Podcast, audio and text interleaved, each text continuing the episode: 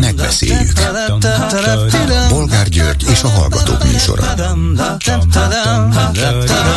A műsor telefonszámai 061 387 84 52 és 061 387 84 53. Jó napot kívánok a Klubrádió mikrofonjánál, Bolgár György. Mai műsorunkban beszéljük meg, hogy megint kordont bontott a Momentum és hatházi Ákos Orbán Viktor hivatalánál, az egykori Karmelita Kolostornál. A rendőrök ezúttal is csak nézték, de közölték, hogy a gyülekezési törvény megsértése miatt följelentik hatházit. Vajon a momentumosokat miért nem? Pedig akkor hát, ha mehetnének kapálni. Legalábbis Fóna János, a Fidesz mérsékeltebbnek számító államtitkára azt vágta Gelencsér Ferenc Momentum elnök fejéhez, ahelyett, hogy kapálnál, ba meg. Polgári, keresztény, konzervatív. Következő témánk, hogy a demokratikus koalíció támogatja Botka László szegedi polgármester jövő évi újraválasztását, ami nem volna különösebben meglepő, de a 2018-as választási kampányban, amikor Botka az MSP miniszterelnök jelöltje volt, többször is arról beszélt, hogy Gyurcsány személye jelentősen rontja az ellenzék esélyeit. Gyurcsány pedig utólag azt állította, hogy a szocialisták miniszterelnök jelöltje meg akarta enni a DK-t. Most megszületett az erősek kompromisszuma? Mit szólnak aztán ahhoz, hogy a medián közvélemény kutatása szerint a Fidesz szavazók jelentős többsége is tisztában van azzal, hogy válság van Magyarországon, még ha egyharmaduk szerint ez nem is súlyos. De még így is a teljes lakosság négy-ötöde nagyon vagy eléggé súlyosnak érzékeli ezt a válságot, sőt, leginkább a korrupciót és a kormány elhibázott gazdaságpolitikáját tartják a felelősnek. A fideszesek persze a szankciókat, a háborút és a bevándorlást hibáztatják elsősorban, bár még ők is úgy gondolják, hogy komoly szerepe van mindebben a korrupciónak is. Lehet, hogy a valóság még az ő ablakukon is bekopog minden propaganda ellenére? Mert ugye az aktuális kérdés például az, miért kerül a húsvéti sonka 4-5 ezer forintba. Mi a véleményük ezen kívül arról, hogy Novák Katalin köztársasági elnök ünnepélyesen átadott egy olyan idegenforgalmi központot Barcson, amelynek illemhelyiségében három WC áll egymás mellett minden elválasztás nélkül, mint a piszoárok, tudják. Nem szégyelik, nem szégyelték magukat, és ha nem, akkor a köztársasági elnök vajon nem, nem mondhatta volna, hogy most én inkább elmegyek, és csak akkor jövök vissza, ha a toalett is rendben lesz? Végül beszéljük meg, hogy a popzenéért is felelős kultúrcár Demeter Szilárd, a Petőfi Múzeum Petőfi Irodalmi Múzeum főigazgatója mit válaszolt a népszavának arra a kérdésére, hogy miért nincs női tagja az általa létrehozott úgynevezett Petőfi zenei tanácsnak. Idézem, azt, hogy van-e női tagja a tanácsnak, nem tudjuk. Én minden esetre soha nem kérdeztem eddig egyetlen kollégámtól sem a nemét vagy szexuális irányultságát. Lehet, hogy van olyan, aki nőnek érzi magát, csak még nem tette ezt nyilvánossá. Amennyiben ezt bárki meglépi, muszáj lesz elfogadnunk, mert ilyen világban élünk, joga van hozzá. Ránézésre valóban férfiaknak tűnnek a tagok, de így nézni manapság transzfóbnak és előítéletesnek számít. Szellemes? Vagy csak primitíven cinikus? Beszéljük meg tehát telefonszámaink még egyszer 387 84 52 és 387 84 53. Háló, jó napot kívánok! Mondom, jó napot kívánok! Ok, én is Káló Sándor vagyok, én vagyok. Igen, most hallom önt, igen, parancsoljon. Na, bocsánat, lehet, hogy korán szóltam. Nekem sok témám lenne, az egyik, a, a visszatérünk a szocializmusba, a WC ez az új témám, amit most láttam tegnap a tévébe, helyes. Én Régen katona voltam, mert most már 66 éves voltam, de Debrecenbe kaptam kiképzést, akkor egy új laktanya volt. Én már csak akkor kerültem oda, amikor láttam az eredményt. A Cineg elvtárs mondták az előttem levő katonatársak, jött meglátogatni a laktanyát, hogy átadja. Viszont poros leszáró pálya volt, ahol helikopterrel nem igazán lehetett leszállni, mert fölverte a port. Erre gyorsan leaszfaltozták. Igen, ám, de nem volt elég zöld a környezet, mert ott összejárkálták a kocsik, katonák, meg minden, letelepítették fűvel. Ami kiszáradt, mire jött a nagyszerű cinegeltárs helikopterrel. Mit csináltak? Amit már láttam az eredményt, zöldre festették a füvet. Szép. Hát ez ugyanaz, mint a WC. Tehát majd megyünk visszafelé a szocializmusba, hogy ha jön a nagy ember, akkor mindent elkövetünk. Itt mond a polgármester, hát nem tudtuk befejezni. Hát kapkodtunk, de már, már igyekeztünk, mert át kellett adni, mert Szóltam már, fönt, már megvan az anyag a falakhoz, már mindjárt föl is húzzuk az elválasztó falakat. Egyébként, ha az ember látta azt a képet erről az illemhelyiségről, akkor azt is látta, hogy van ott egy hatalmas ablak, amin kívülről nyugodtan be lehet nézni az illemhelyiségbe hátulról. Na most egyszerűen nem is lehet fölhúzni oda a falakat, aki ezt kitalálta, hogy oda WC-ket tegyenek, most elválasztó fal nélkül, vagy azokkal együtt, az egyszerűen nem látott még WC-t, vagy nem tudta, hogy hova hát illek ezeket rakni. szervező volt, Igen. az is valami Fideszes. Nyilván. Na mindegy.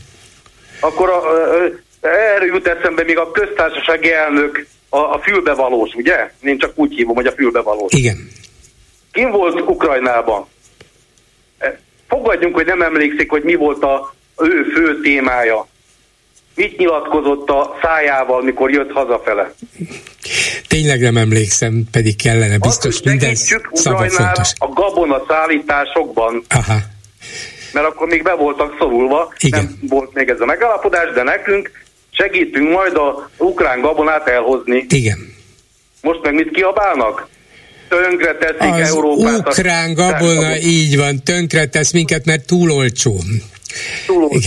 Igen. van végül is, akkor meg lehetne, hogy a magyar nagyon jó minőség gabonát fölvásárolják a malmok, jó kenyeret sütnek belőle, a többit meg föletetik a disznókkal, vagy a csirkékkel, vagy tudom én mit a ukrán. Na mindegy, ezt csak mellékesnek mondtam, de engem nagyon felháborított ez a, a reggeli ATV-t, én szoktam nézni az ATV-t, nem, nem kell szégyelnie magát miatt, tehát még, nem, még mindig nem, jobb, mintha az M1-et nézné, ez biztos. Azt, azt mindig akkor nézem, mikor bekapcsolom, mert mindig felvételről nézem a, az ATV-t, mert van egy nagyon jó felvevőm, amivel föl tudom venni a, a műsorokat, és ugye ami nem érdekel, átszaladok rajta, de ahhoz, hogy, hogy eljussak a felvevőmhöz, be kell kapcsolnom a tévét.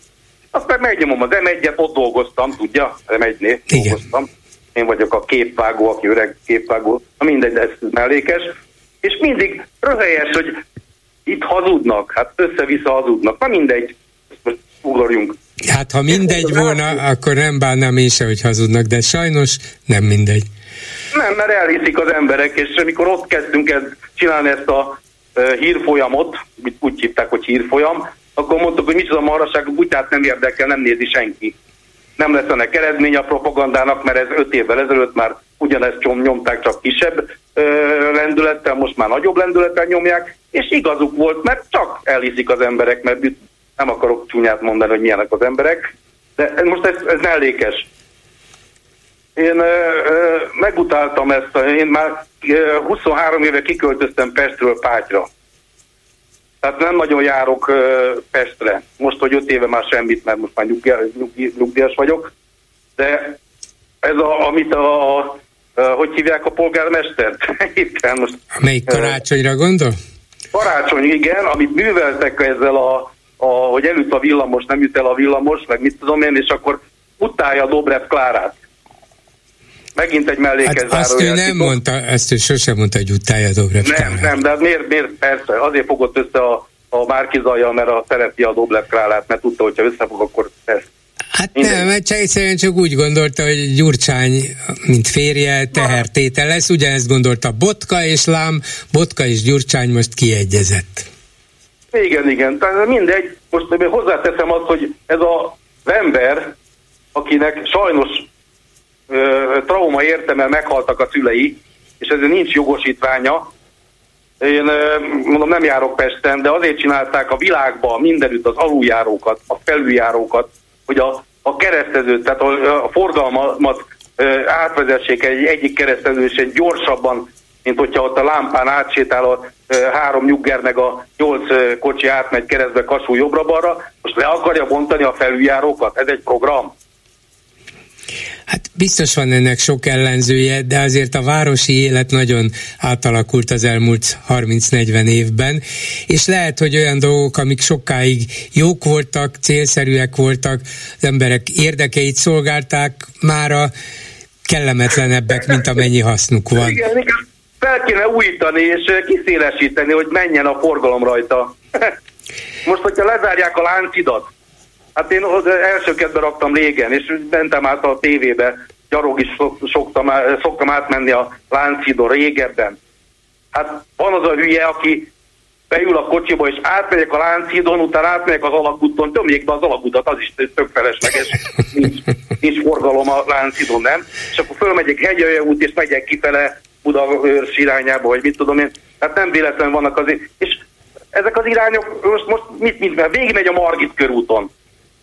Hát ott is eleve nagy forgalom volt régen, most még nagyobb forgalom van, mert hogy nem tud átmenni, akkor arra megy, vagy átmegy a, a, a betömött Ferenciek terén tömték be, a, még a Fidesz tömte be az aluljárót. Most akkor hogy fordulnak föl a, az Erzsébet híd, ami visz ki a Budaörs fele? Na mindegy, ez mellékes. Ami fölédegesített reggel, hogy ben volt ez Kovács Kázmér és a Balog Samu beszélgetett reggel, és a Kázmér ezt elmondta nagyon értelmesen, precízen, amit én most elmondtam, hogy az autóforgalomnak milyen jók ezek a felüljárók. Erre mi volt a válasz, amire. És rugnám ki a páros lábbal, tehát kapálni nem jöhetne el ez az ember hozzám, ez a baluksamú. Azt mondja, hogy a válasz, meghallgattuk ezt a hablatyot. Érti, mit mondok? Ez, ez nem... Hablatyol, igen, azt igen. mondja a szakembernek a válaszára, hogy hablatyol. Igen, hát ez, ez nem hát, szerencsés, ha ezt nem mondta. Nem kéne bejönni ennek az embernek, a karácsony emberének. Igen, az autóklub jogászáról van szó, Így lehet, van, hogy nem értünk vele egyet, de nem kell lehablagyozni. Ebben igaza van. Hogy hablagy. Igen. Meghallgattuk ezt a hablagyot és utána meg, mikor kikéri magának a Kázmér, hogy ne, ez nem hagyba, ha bagy volt, akkor neki áll följebb a másiknak, a Samunak, Samunak, hogy nem kapok szót eleget, mert közbeszól. Jó, hát értem én, hogy értem én, hogy hogy mi az ön álláspontja, és hogy nagyon sokak úgy gondolják, hogy hát ha egyszer szinte mindenkinek van autója, akkor ne tegyük lehetetlenni az autóközlekedést. Másfelől mégiscsak az emberek nem csak autóban és autóval élnek, hanem a, a nélkül is, a budapestiek is, meg akik idejönnek, és nekik is vannak egyéb érdekeik, például, hogy ne legyen olyan zsúfolt a város, ne legyen olyan rossz a levegője, ne legyen olyan zajos, Hát ezt még egy ember is nehezen tudja saját magában összeegyeztetni. Egyszer az egyik, egyszer a másik énje az erősebb, ahogy éppen az érdekei diktálják, de akkor se kell az embereket, a másikat, a vitapartnert durván minősíteni. Köszönöm szépen, Viszont hallásra. És itt van a vonalban Hatházi Ákos független országgyűlési képviselő. Jó napot kívánok! Jó napot kívánok! Nem értem, hogy miért csak önt jelenti föl a rendőrség. Hát ott volt egy csomó momentumos is. Ön a fő kolompos, vagy mi? Mi a baj önnel? Vagy önre utaznak, vagy a Momentum már nem is számít, nem érdekes, hogy ők mit csinálnak? Hát ezt majd a rendőrségtől kell megkérdezni, ezt én sem ö, teljesen. tudja, teljesen tudja hogy hiába kérdezem, de mi az önbenyomása, vagy mi az érzés? Egy, a hatházi az a biztos célpont lőjünk rá? Megtisztelő, hogyha úgy gondolják, hogy én veszélyes lennék rájuk, tehát ez nyilvánvalóan az ember megtisztelő, és azt mutatja, hogy jó, amit csinálok, de hát tényleg nehéz ezt megérteni, hiszen egyedül biztosan nem tudtam volna elbontani a kordont, és az is teljesen nyilvánvaló, hogy nem egyedül voltam ott. gondolom, hogy megvan az oka, hogy ezt ők miért találták ki. Elég abszurd maga az indoklás, hogy mi itt valami gyülekezési joggal értünk volna vissza, illetve az, hogy egyedül én értem volna vissza a gyülekezési jogát, egyedül hogy tudnénk, hogy tudnénk gyülekezni. Minden esetre maga a feltevés is. Nem lehet, hogy ön szervezte, és hát nem tudom, mivel, milyen fülük van, és mivel hallgatóznak, de megállapították, vagy jó információjuk volt arról, hogy hatházi sűrűn telefonált az elmúlt napokban, és ő szervezte ezt a gyülekezést, mondta, hogy gyertek ide, ekkora és ekkora fiúk, legyetek itt, és akkor leszereljük ezt a kordon. Nem lehet, hogy így sértette meg a gyülekezési törvény? Hát Hát nézd, nagyon kíváncsi vagyok tényleg, a, nyilván majd elmegyek, amikor meghallgatnak, mert majd elmondják, hogy mi alapján gondolják de természetesen nagyon kíváncsi vagyok. De azért nagyon nem aggódik, ezt veszem ki a hangjából.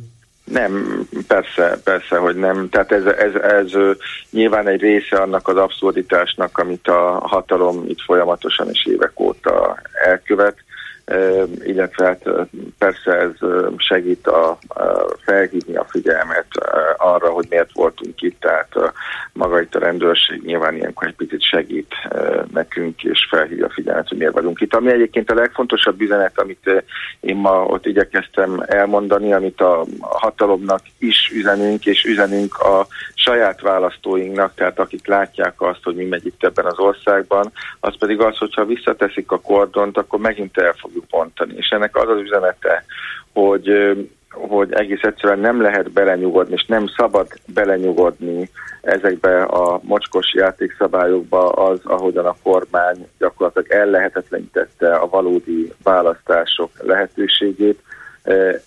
Egész egyszerűen nem szabad belenyugodni, és egész egyszerűen nem lehet az a válasz egy úgymond idézőjeles sikertelenes, sikertelen akció után, amikor tettünk valamit, és a kormány nem reagált rá, a kormány nem teljesítette a követeléseket, akkor teljesen helytelen válasz azt mondani, hogy nem tudunk mit kezdeni ezzel a dologgal, és teljesen helytelen azt mondani, hogy jó, akkor legközelebb nem csinálunk semmit. Egyetlen jó válasz van, hogyha folytatjuk azt a tiltakozást, folytatjuk azt a követelést, és ez volt a legfontosabb üzenet, és ezt szeretném elmondani nem csak a kormány számára, hanem a, a mi saját választóink számára is.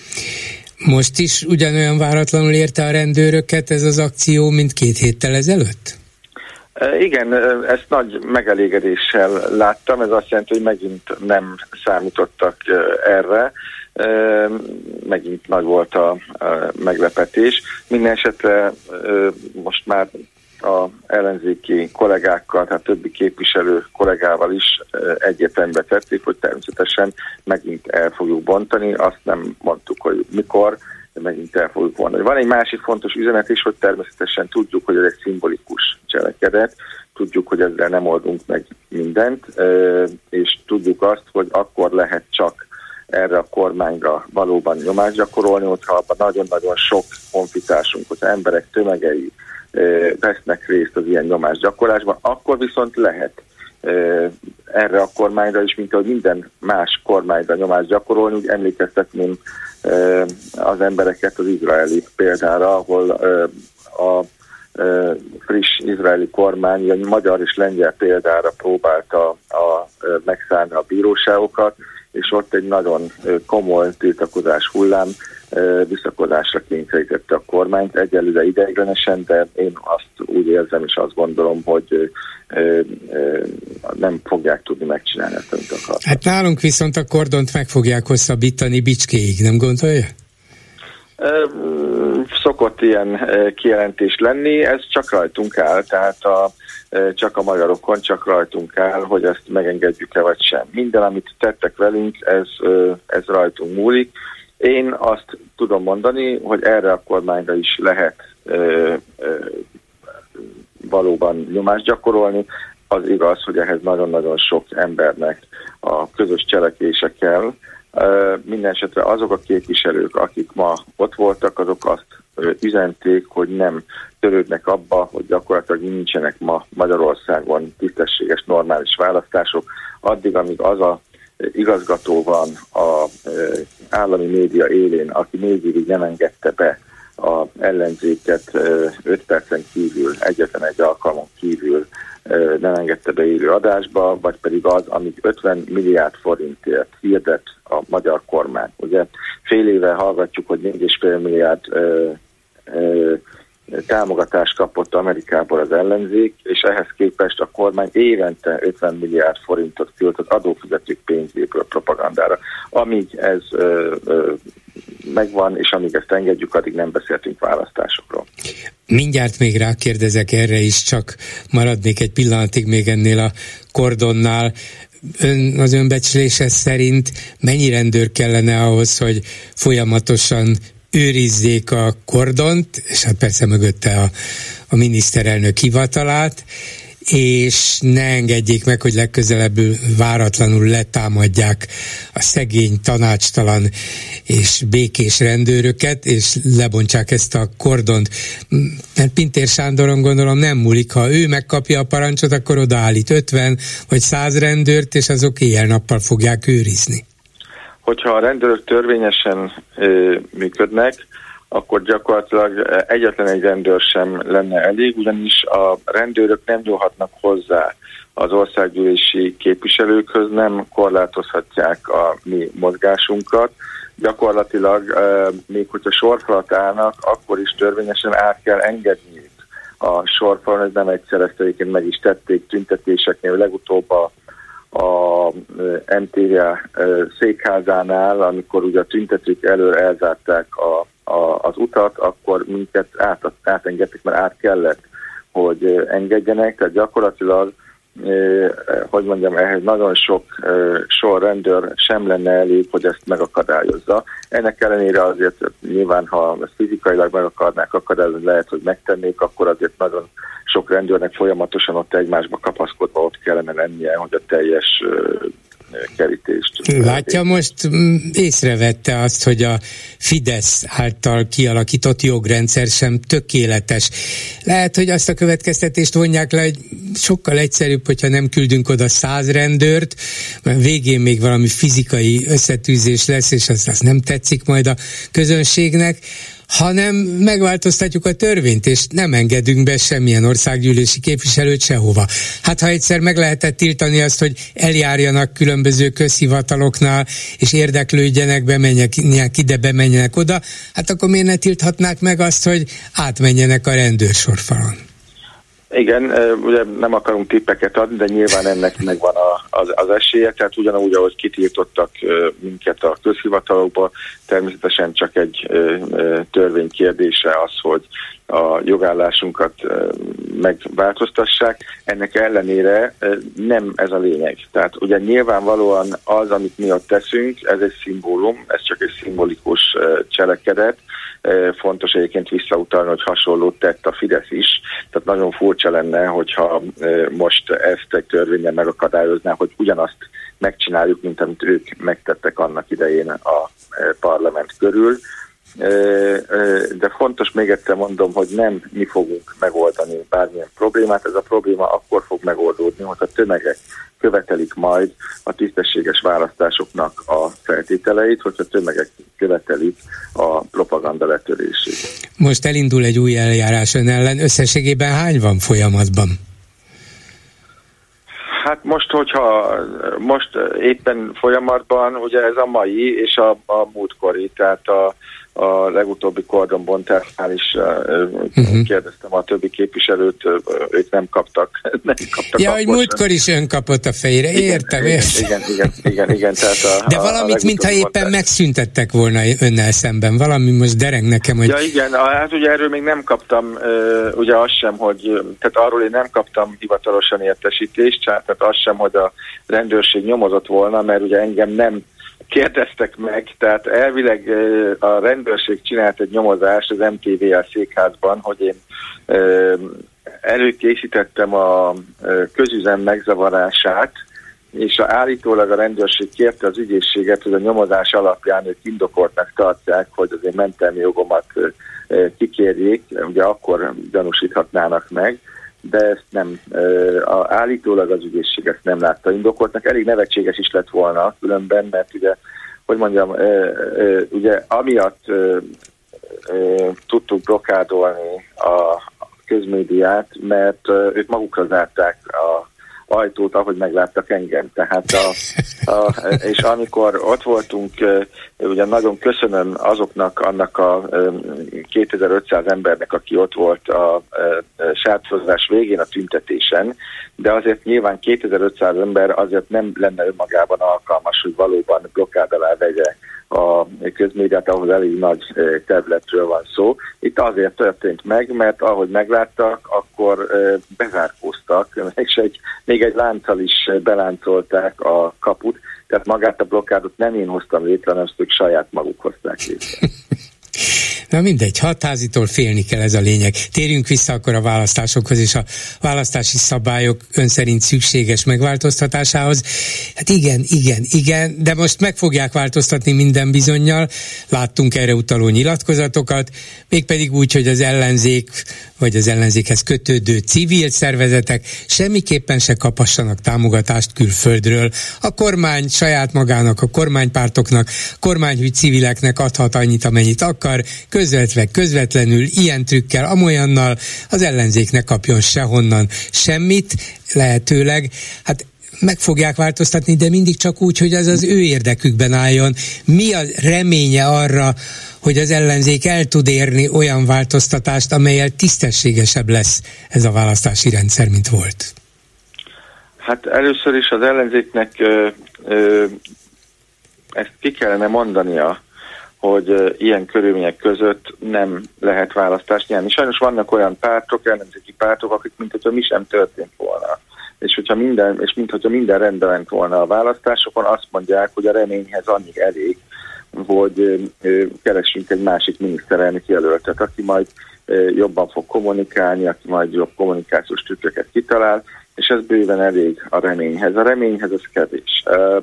Nyilvánvaló, hogy ilyen körülmények között, ha ugyanilyen körülmények között fog menni a választás, akkor ugyanígy az eredmény is ugyanilyen lesz. Tehát, hogyha megtaláljuk a legjobb miniszterelnök jelöltet is, hogyha arról a propaganda sajtóban csak a hazugságok, csak a felrítések fognak megjelenni, és ez az ember ez nem fogja tudni több emberhez eljuttatni az ő igazát, mint ahogy ez az ellenzék el tudta jutni több emberhez az igazát, akkor egy új jelölt ugyanígy veszíteni fog. Ahhoz, hogy megváltozzon, megváltoztassa a kormány úgymond ezeket a játékszabályokat, és mondom, nagyon konkrétan lehet beszélni a, a köztévé vezetéséről, vagy a évi 50 milliárd forintból folytatott propagandáról, ahhoz ö, ö, az kell, hogy a kormány komolyan lássa, komolyan, ö, vagy valóban lássa, hogy valóban komolyan vesszük ezeket a követeléseket, tanuljunk meg, tanulja meg az ellenzék követelni. Igenis lehet követelni, persze azt is tudjuk, hogy ezt leginkább akkor lehet megtenni, hogyha emögé tömegek állnak be.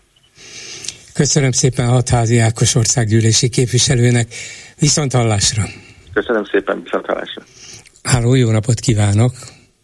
Napot kívánok, Bolgár úr, és köszöntöm a hallgatókat is. Zsuzsa vagyok, és két város között ingázom, Budapest és Szeged között. És elég sokat beszélgetünk, mint utastársak a vonaton, és nagyon érdekes két személyel találkoztam. Ön tud arról, hogy Magyarországon volt kommunizmus? hát kommunizmus biztos nem volt. Na, arról volt szó, hogy a vonat az nem állt készen az induláshoz Szegedről. És ugye ott többen háborogtak, beszélgettünk, és mondtam, hogy sajnos ebben az országban minden lehetséges. Na hát egy kedves fiatal ember, olyan 50 körül lehetett, méltatlanul fölháborodva, hogy ne keressen ne, ne keressen bűnbakkot a maga nyomorára. Azt hittem már, hogy minden régi kommunista kihalt. Mondtam neki, hogy hát én is erre várok, hogy a kommunisták akkor kezdődjön, aki a miniszterelnökünk, bocsánat, de tényleg ezt mondtam, és ezért most lehet, hogy utólag szégyellem magam, az Áder János, a Kövér László, a Zsoltikány, mert mind kommunista volt. Akkor ők miért vannak ott? Hogy én milyen tudatlan vagyok, ő ezt tanítja, hogy Magyarországon milyen szemét kommunizmus volt. Mondtam neki, hogy bocsánat, de az én nagybátyám agitropos volt annak idején, amit ön kommunistának mond, én csak szocializmusnak tudtam, de még Oroszország, Szovjetunióban sem volt kommunizmus. Hát ebben igaza van, így van. egyik dolog ez volt, és mondom, még egyszer elnézést kérek, de az akkori mm, helyzet olyan, olyan volt, hogy hát egy kicsit visszaláttam, most már utólag látom, hogy nem teljesen volt helyes. A másik alkalommal jöttem visszafelé, akkor egy hölgy volt az, akivel szintén beszélgettünk. Én mindig szeretném meggyőzni az embereket, hogy igenis van helye az árnyék kormánynak, mert én azt mondom, én amikor voltam egy előadáson, hogy legelőször is visszaállítanák az alkotmányt, mert az alaptörvény az csak egy fért munka és az alkotmány ugye azzal kezdenék, hogy utána meg lenne a, két, két fordulós választások, tehát visszajönne az alkotmány, és akkor utána két-három év, amikor már rendetették az országnak az ügyeit, akkor kiírnák a rendes választást. Hogy én ezt honnan szedem? Tudom, hogy el kell menni Dobrev Szárának az előadásaira. És akkor kinakadt, hogy fú, Gyurcsány, még utálom mind a kettőt. Mondom, és ezt megkérdezhetem, hogy mi baj a, a Klára asszonya? Hát mert a Gyurcsánynak a felesége, és amit a Gyurcsány mond, az úgyis azt fogja csinálni. Mondom neki, hogy kedves hölgyem, a Dobrev Klára asszonynak a munkahelye Brüsszelben van.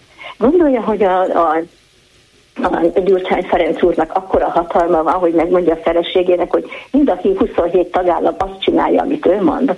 Mondom, önnek megmondhatta a férje, hogy legyen szíves megmondani a főnökének, hogy magának egy órával kevesebb legyen a munkaideje például. Nem, hogy képzeli?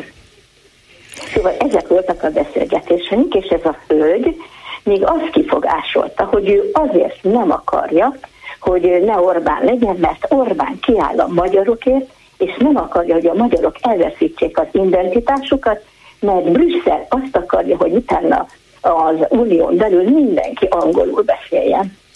És megkérdeztem tőle, hogy ez annyira fájna önnek? Én örömmel venném, ha tudnék verszek beszélni angolul, vagy bármilyen nyelven. Ja, Istenem, tényleg nagyon nehéz ez. Az a, az a furcsa, hogy még csak nem is kell ahhoz butának lenni, vagy műveletlennek lenni, vagy politika iránt nem érdeklődőnek lenni, hogy hasson ez a propaganda, mert még értelmes emberek is képesek elfogadni ezt az alapállást, magukévá tenni ezt az érvelést, és mintha hinnének is benne, vagy hogyha ha Orbán mondja, akkor biztos igaz körülbelül ez az alapállás.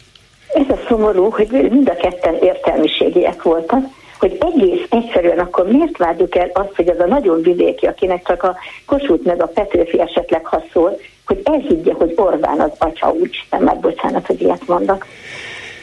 Hát igen. Tehát én végtelenül szégyellem. És én mindenhol hangoztatom, nem baj, hogy Fideszes, nem baj, hogy bárki. Azt mondom, ha csak meghallgat és elgondolkodik egy öt perc rajta, hát ha már nem volt hiába való a beszéde. Az is igaz, hogy engem már sokszor le céd az ügyes kommunistásznak, bocsánatot kérek, de én büszkén vállalom, bár mondjuk kommunistán továbbra is tartom, hogy nem volt, de mindegy mondja rám. A másik, amit esetleg szeretnék mondani, a Botka urat. A nagybátyám nevelte ki a Botka urat, az Újhelyi urat, meg a Kozma urat annak idején Szegedem. Tehát elég jól ismerem uh-huh. őket. És én azt gondolom, hogy a Botka urat 18-as választások után már kiült az MSZP-ből, vagy Igen kívült az MSZP-ből, tehát független, és úgy gondolom, hogy most esetleg az lehet, hogy az MSZP-nek szinte egy a szavazótábora, hogy ő, ő, ő több mint 18 éve polgármester, és ő szeretne továbbra is ez lenni. Azt is megmondom őszintén, hogy szerintem nagyon sokan szeretnénk, hogyha lenne, mert annak ellenére, hogy nagyon erőszakos, egy kicsit úgy beszélünk magunk között, hogy ő Nagy Sándor, annak ellenére mindent megcsinál, mindent nagyon jól vezeti szerintem a város, amikor Fideszes többség volt az egyetlen egy alkalommal, amikor ő polgármester volt, a önkormányzati képviselők Fideszes volt többségben, akkor valamit meg akart szavaztatni, amit ugye a Fideszesek leszavazták. Ő azt mondta, hogy semmi gond, akkor most majd nyitott ülést fog tartani, meghívja a, a lakókat, és akkor majd a fideszesek a meséljék el a választóinak, hogy miért tiltakoznak a város fejlődése ellen. Tehát úgy érzem, hogy minden kis kaput megtalál. Uh-huh. Én határozottan örülök neki, hogy ők... Hogy kiegyezze egy Gyurcsányon. Uh-huh. De ugye a, a, a diplomáciába félre kell tenni a az ilyen félreértéseket, vagy nem is tudom micsoda, és én örülök neki, hogy összefogtak. Igen, köszönöm szépen, asszonyom, viszont hallásra. Én is köszönöm, viszont hallásra. A telefonnál Bolla Tibor, a BKV vezérigazgatója. Jó napot kívánok! Jó napot kívánok! Meg van nyugodva, a fővárosi közgyűlés jóvá hagyta a BKV üzleti tervét, amiben kb. 34 milliárd forintos veszteség van betervezve. Hát ilyenkor mély lélegzetet kell venni, nyilván ön is mély lélegzetet vett, meg a fővárosi közgyűlés is, de azért mély lélegzetből még nem jön össze 34 milliárd. Honnan lesz? Hát egyik szemen sír, másik nevet, mert nyilvánvalóan örülök neki, hogy a fővárosi közgyűlés jóvágyta az üzleti tervet, mert ez alapján tud gazdálkodni a BKV a következő hónapokban. A másik oldalról pedig valóban egy súlyosan veszteséges üzleti tervet kényszerültünk beterjeszteni a közgyűlés elé, és ezt kell végrehajtanunk az idei évben, és hozzá kell tenni, hogy ez az üzleti terv még hordoz magába kockázatokat is, tehát akár rosszabbra is fordulhat a helyzet, de jobbra is. Jelen pillanatban a kialakult helyzetben úgy láttuk, hogy ez a BKK és a fővárosi önkormányzatnak a teljesítő képessége, és nyilvánvalóan egy olyan üzleti tervet tudtunk csak beterjeszteni, aminek volt esély, hogy elfogadja a tulajdonos és tudja finanszírozni. Hogy miből is, de a kérdésére válaszolva, hogy miből is finanszírozik hát, Igen, ugye az a kérdés, hogy és akkor az előfordulhat, hogy egyszer csak azt mondják, hogy nincs pénz, nem tudom kifizetni a béreket, nem tudom kifizetni az üzemanyagokat, hiszen már nulla, sőt mínusz forinton van, hitelt se tudok fölvenni, jó napot kívánok! E, nem, azért megnyugtatok mindenkit, hogy jelen pillanatban mi úgy látjuk, hogy ez az üzleti terv végrehajtható, bár kockázatokkal. Ugye 30, közel 35 milliárd forint veszteség, ez nem mind pénzügyi veszteség, tehát nagyságrendileg egy 20-25 milliárd forint az, ami a pénzügyi hiány, van, ami csak ezen felül egy számviteli veszteségi kategória. Miből is tudjuk ezt finanszírozni? Ugye van egy évközi folyószámla hitelünk, nagyjából 14 milliárd forint, ebből finanszírozzuk a hiánynak egy részét, illetve szerencsére az elmúlt évi gazdálkodás után januárban több mint 7 milliárd forint készpénz vagy cash állományjal indult a BKV, tehát ezt is föl tudjuk használni az üzleti terv forrási ágának az enyhítésére, illetve vannak olyan pénzügytechnikai megoldások, faktoringok, szállítói átutemezések, amelyekkel úgy gondoljuk, hogy ha nem fordul rosszabbra a helyzet, akkor tudjuk finanszírozni ezt az évet, bár nagyon nehéz lesz. Csak egy pár szót hagyd mondjak, ö, ö, ö, ugye létszámhiány van a BKV ZRT-nél, versenyt kell futnunk a versenyszektorra és más szektorral, hogy munkaerőt tudjunk megtartani. Csak a személy jellegű ráfordításunk közel 10 milliárd forinttal növekedik 2023-ban. Az anyagi jellegű ráfordításunk 12 milliárd forinttal növekedik, aminek a jelentős része az anyagköltségekben, az, az anyagi az üzemeltetési gázola és a vontatási áron. Ez a két tétel 8 milliárd forinttal növeli meg a költségeinket, és még optimistán terveztünk, tehát arra számoltunk, és eddig ez a tervünk bejött, hogy például a villamosenergiárat villamos energiát aktuális tőzsdi áron vesszük, és jelen pillanatban a számításunk az bevált, mert olcsóban vesszük a villamosenergia áramot, mintha tavaly ősszel lekötöttük volna egész évet. Na de ahhoz képest meg drágábban, hogy milyen volt másfél-két évvel ezelőtt az ár, már pedig azóta gondolom fölment nem csak az energia ára, hanem az üzemanyagok ára is, fölmentek a bérek, többet kell erre is kifizetni, valószínűleg minden egyéb fölment, miközben a jegyárak nem mentek föl, miközben az állami támogatás több lett, akár egy forinttal is? Nem lett több, ugye mi közvetlenül állami támogatást nem kapunk. Normatív támogatást nevezzük ennek. Igen, de a, norm, igen, de a normatív támogatást a BKK kapja meg, ő a jegyeket és a bérleteket, ez nem növekedett, ezt a BKK kapja meg.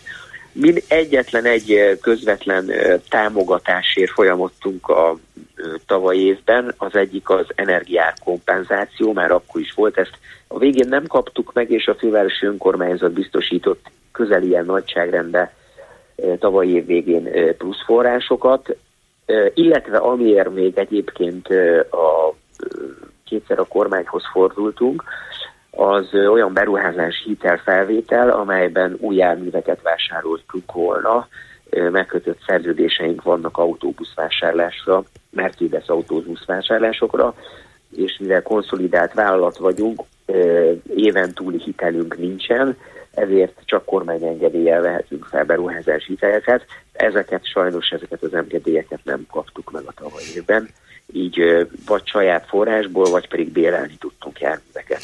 De nekem változatlanul a csoda kategóriája az, hogy nem emelkedik a jegyár, nem emelkedik az állami támogatás, minden kiadásuk folyamatosan emelkedik, a veszteségeik nőnek. Mitől tudnak a vízen járni? Hát, Vagy az aszfalton és a sineken? Attól tudunk, hogy minden erőfeszítésünk a meg azon van nekünk is, és a főváros önkormányzat is, hogy minden ö, ö, tartalékunkat mozgósítsunk, minden olyan pénzügytechnikai megoldást bevessünk, amivel ezt a nehéz helyzetet át tudjuk hidalni. Ö, fölmerül, ugye megemlítette azt, hogy előfordulhat-e, hogy nem fizetjük a béreket, nem, nem fordulhat elő, tehát ö, ö, a, a dolgozóink, akik minden nap ö, ö, azért tesznek, hogy ez a több mint 2000 járművünk kimenjen az utakra, ők mindig pontosan meg fogják kapni minden hónap végén a jövedelmüket, úgyhogy itt nem nagyon tudunk spórolni, amiben tudunk spórolni, azt megtesszük, és próbáljuk megkeresni azokat a forrásokat, amiket bevonhatunk még. Nyilvánvalóan ezek, ez egy nagyon olyan dolog, egy hatfolatot mondok, hogy elmegy egy jármű 10 évig, akkor 11-ig is, 12-ig is, de ha így mondjuk, akkor elmegy az már 99 évig is, 100-ig, és a végén már 1000 évig megy. Nem, el, eljön majd az a pillanat, amikor a teljesítő képességünk határán leszünk. Ma még nem jött el ez a pillanat, és bízunk benne, hogy azért őszre megtaláljuk mi is azokat a plusz forrásokat, és a fővárosi önkormányzat is, amivel azért tovább lehet működni. Már tett rá egy utalást, hogy létszámhiány is van a BKV-nál, és olvasom, hogy annak ellenére van például buszvezetői létszámhiány, hogy a nettó átlag keresett körülbelül fél millió forint, ami lehet, hogy nem olyan sok, például a külföldi bérekhez viszonyítva, de azt látom, hogy más magyar hasonló járművezetői jövedelmekhez képest sem sok. És akkor mennek el például a BKV-tól máshová buszvezetők? Igen, sajnos az Elmúlt évben minden hónapban csökkent a járművezetői létszámunk 15-20 fővel, 7 fővel, de minden egyes hónapban, annak ellenére, hogy a tavaly évben is és az idei évben is béremelést hajtottuk részészre. A két évben összesen 33 százalék, vagy 33, 34, 35 ki, hogy hogy részesül belül.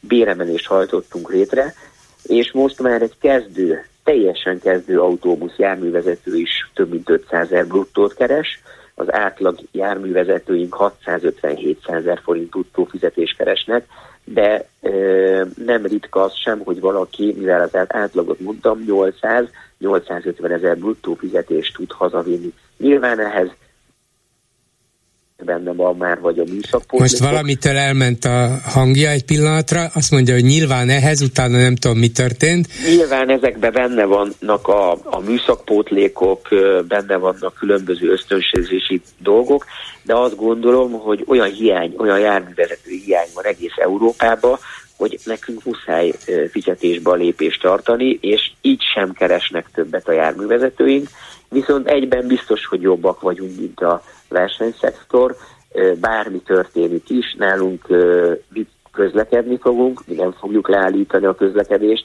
és a járművezetőinknek egy biztos munkája lesz. Nem csak ma, hanem 10-20 év múlva is.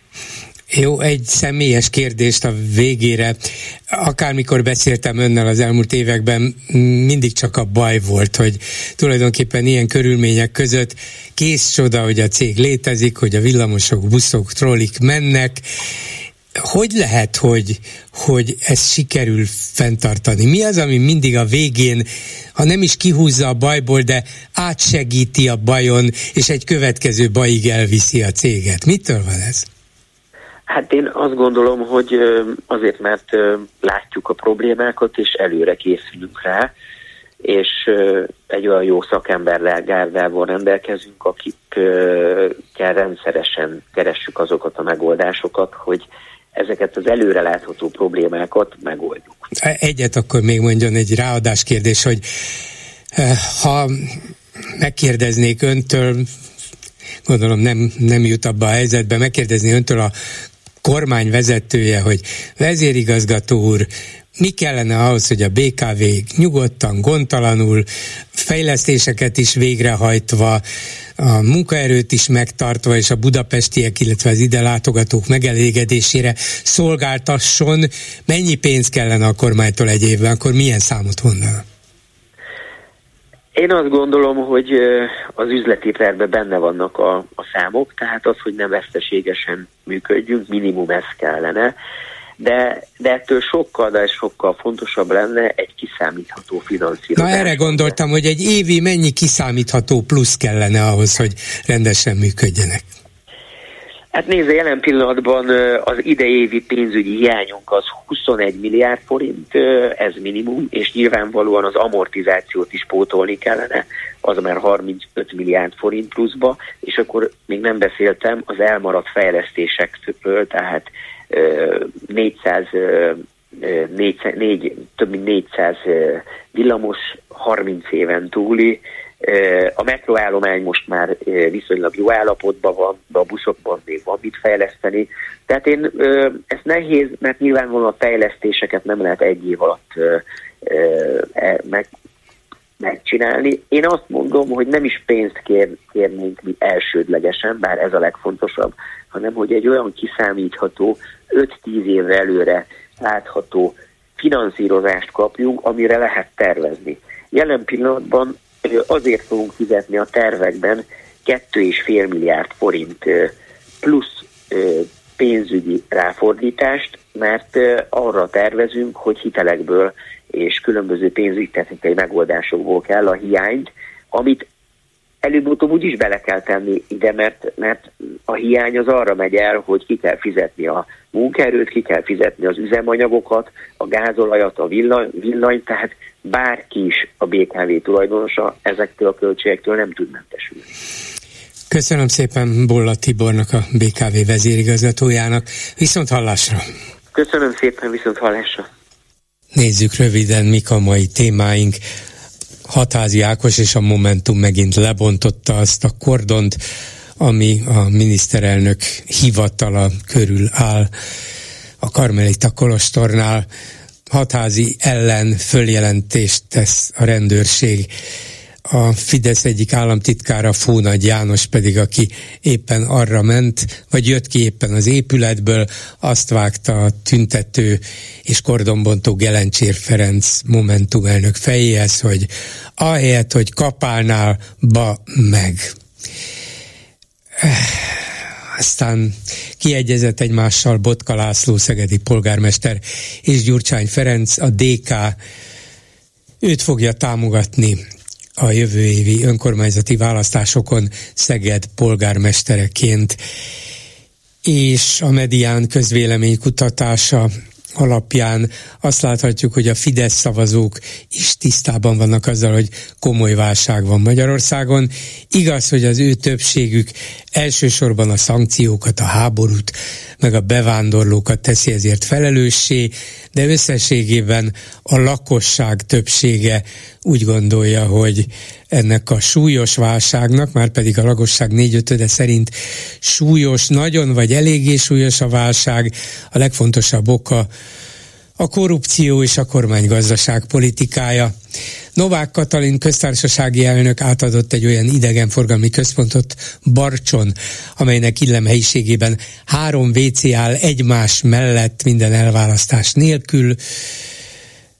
Érdekes, és a popzenéért is felelős kulturális mindenes főnök, Demeter Szilárd a Petőfi Irodalmi Múzeum főigazgatója, aki nemrégiben Petőfi zenei tanácsot hozott létre, érdemes vagy és kiérdemesült popzenészek részvételével. Azt válaszolta a név, népszava kérdésére, hogy miért nincs női tagja ennek a tanácsnak, csak férfiak. Hogy tudnélik, van-e női tagja a tanácsnak, azt nem tudjuk. Én minden esetre soha nem kérdeztem eddig egyetlen kollégámtól sem, sem a nemét, sem a szexuális irányultságát. Lehet, hogy van olyan, aki nőnek érzi magát, csak még nem tette nyilvános, nyilvánossá, amennyiben megteszi, muszáj lesz ezt elfogadnunk, válaszolta Demeter Szilárd. 387 84 52 és 387 84 53 a számunk. Háló, jó napot kívánok! Jó napot kívánok! Én szeretnék hozzászólni ehhez az elválasztás nélküli illemhelyekhez. Igen. Volt szerencsém néhány évvel ezelőtt Pekingben járni, és lehet, hogy most a szépen fejlődő kínai kapcsolataink miatt szeretnénk egy kicsit hozzájuk hasonulni. Vannak ilyen nagyon régi, fallal körülvett lakónegy, ezek a hutongok. Igen. Oda turista nem mehet be, viszont a főúton mellettük vannak hát ilyen mondjuk nagyobb szobához hasonlítható illemhelyek, ahol szintén így elválasztás nélkül vannak a WC és hát valami mosdási lehetőség. Ki tudja, hát ha megtetszett nekünk, hogy ezután ez is jó lesz. Igen, to- tovább is lehetne menni. Volt, hát nem is hiszem, hogy volt idő, mert biztos van még ilyen, de úgy évtizedekkel ezelőtt jártam Moszkvában egy főiskolán, és mint hogy nem ott tanultam, csak egy ilyen nyári akármilyen cserelátogatás volt ez, és ott a főiskola WC-ben pottyantós WC-k voltak, egymás mellett persze mindenféle elválasztás nélkül, még az elválasztás hiánya volt a legkisebb baj.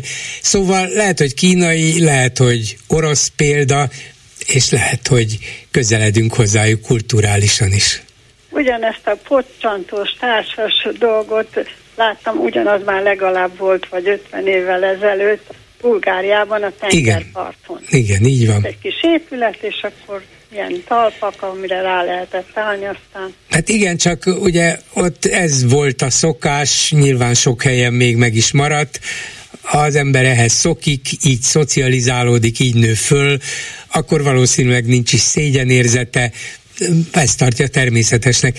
Ám de nálunk mégsem ez volt a szokás, hát, és úgy tudom, hogy nem. eddig Úgy, nem. Éppen ezt kiemelni, ezért mondtam el, kicsit viccesnek szántam ezt, hogy hozzájuk akarunk hasonlítani. Igen, engem, engem nem csak az lepett meg, mert ugye azzal magyarázta itt a Fideszes polgármester, hogy hát még nem sikerült befejezni, kicsit elúsztak, de hát a köztársasági elnök asszony sem ért rá bármikor, és ezért meg kellett tartanunk az ünnepélyes átadatot, amikor ő ért rá, és még nem volt kész a WC, szóval volt itt duma minden, csak azt se tudom, hogy megmutatták-e Novák Katalinnak, hogy hát ez így néz ki, benézhetette, vagy akarta egyáltalán minden helyiségbe, akár ebbe is, de ha véletlenül megmutatták neki, vagy véletlenül észrevette és látta, akkor mondhatta volna azt, hogy hát kedves uraim, barátaim, gratulálok, nagyon szép, de akkor hívjanak meg, amikor minden kész lesz, és nem lesz szégyen bemenni egy ilyen WC-be sem, akkor majd fölavatom. Vagy azért ezt ne várjuk egy köztársasági elnöktől. Hát ki tudja. Hát köszönöm szépen, ennyi lett volna. Én is köszönöm, azt mondjam, viszont hallásra. Viszont hallásra. A vonalban Totyik Tamás, a pedagógusok szakszervezetének alelnöke. Jó napot kívánok! Jó napot kívánok minden kedves hallgatónak és önnek is. Néhány hete, talán két hete jelent meg a Magyar Nemzetben egy cikk arról, hogy hogy nyolc év alatt meredeken zuhant a pedagógus szakszervezetek létszáma, szerintük körülbelül a felére, vagy kevesebb, mint a felére. Sokan léptek ki a pedagógusok szakszervezetéből is, és még ez a szakszervezet is, amelyik a legnagyobb ebben, a, ebben az ágazatban, sem tekinthető már reprezentatívnak, mert mert a tanárok mindössze 5%-át tömöríti. Hát ez elég lesújtóan hangzik, és kérdésem az, hogy mi a valóság tartalma. Hát a valóság ehhez közelít. Valóban igaz, amit a, az újságíró mondott. Azt nekünk is be kell látni, hogy mi is egy előregedő szervezet vagyunk, ugyanúgy, mint ahogy a, a korát tekintve mint ahogy a pedagógus társadalom is. Nálunk is 55 év körül van az átlag életkor, tehát ez, ez nekünk is nagyon komoly problémát okoz, és a fiatalok számára maga a szakszervezet fogalma nem egy vonzó. Ez az egyik része. A másik része, ami a, a szakszervezeteknek van egy nagyon komoly történelmi bűne, hogy a tudatos munkavállalóvá nevelést elhanyagolta az elmúlt 30 évben. Ennek az lett a következménye, hogy a, a, a kollégák mindenféle szerződést aláírnak, és úgy érzik, hogy ők végtelenül is meg tudják oldani ezeket a dolgokat, illetve annyira belefásultak, hogy ők már nem is akarnak semmi védelmet, hanem egy ilyen túlélő üzemmódba bejárnak, és ö, próbálják a hétköznapokat túlélni, és a, azért legyünk őszinték, a, a szakszervezeti tagság némely esetekben konfliktusokkal is áll. Ez a másik oldala, és van egy harmadik oldala, hogy 2010 óta azért a tankeletek meg a szakképzési centrumok az egyházi fenntartókkal egyetemben nagyon sokat megmozgattak azért, hogy a szakszervezeteket amortizálja, és a tagjait arra ösztönöző, hogy kilépjenek. Azért legyünk őszinték, ez a kormány nem egy szakszervezet barát, hanem egy kimondottan munkavállaló ellenes és szakszervezet ellenes eh, tevékenységet folytat a jogalkotásban.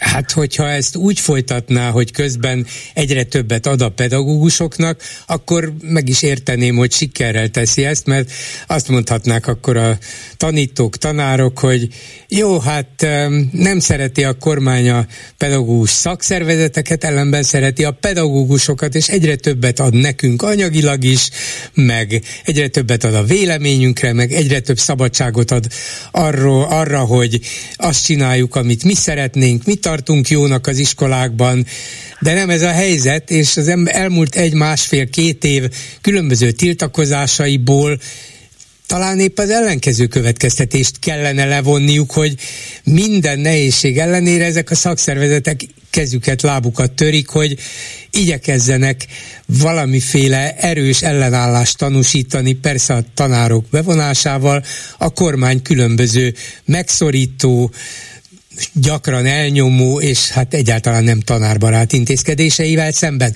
Hogy lehet, hogy ennek ellenére nem nőtt az önök népszerűsége? Nem látják ezt? Nem érzik? Uh, annyit érzünk, hogy a társadalmi elfogadottságunk nagyot nőtt, viszont a taglétszámunk ezzel arányosan csökkent. Elsősorban a sztrájkok idején tapasztalt konfliktusokba fáradtak bele a kollégák. Tehát ez uh, azért legyünk őszinték, nem kevés konfliktussal járt a munkáltatókkal szembeni fellépés. Nagyon sok esetben, és ebbe belefáradtak, belefásultak a kollégák, tehát nekünk is erre jobban oda kell figyelni, ez egyértelmű.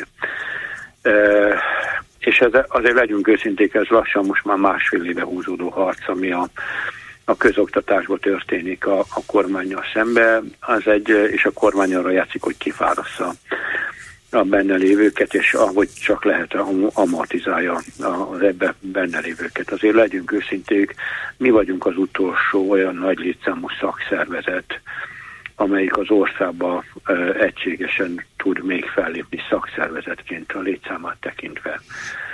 Hogyha, a többiek, igen, a többieket többiek megosztotta, szembeállította kisebb létszámú szervezeteké feldarabolta tehát ez itt viszont két nagyobb szakszervezet azért még próbálja tartani a frontot, és hát nem egyszerű. Tehát ha, mikor a nemzetközi találkozókon, a, a szakszervezeti találkozókon beszélünk a magyarországi helyzetről, nagyon sok nyugat-európai ország szakszervezeti képviselői még azon csodálkozik, hogy egyáltalán van Magyarországon szakszervezet.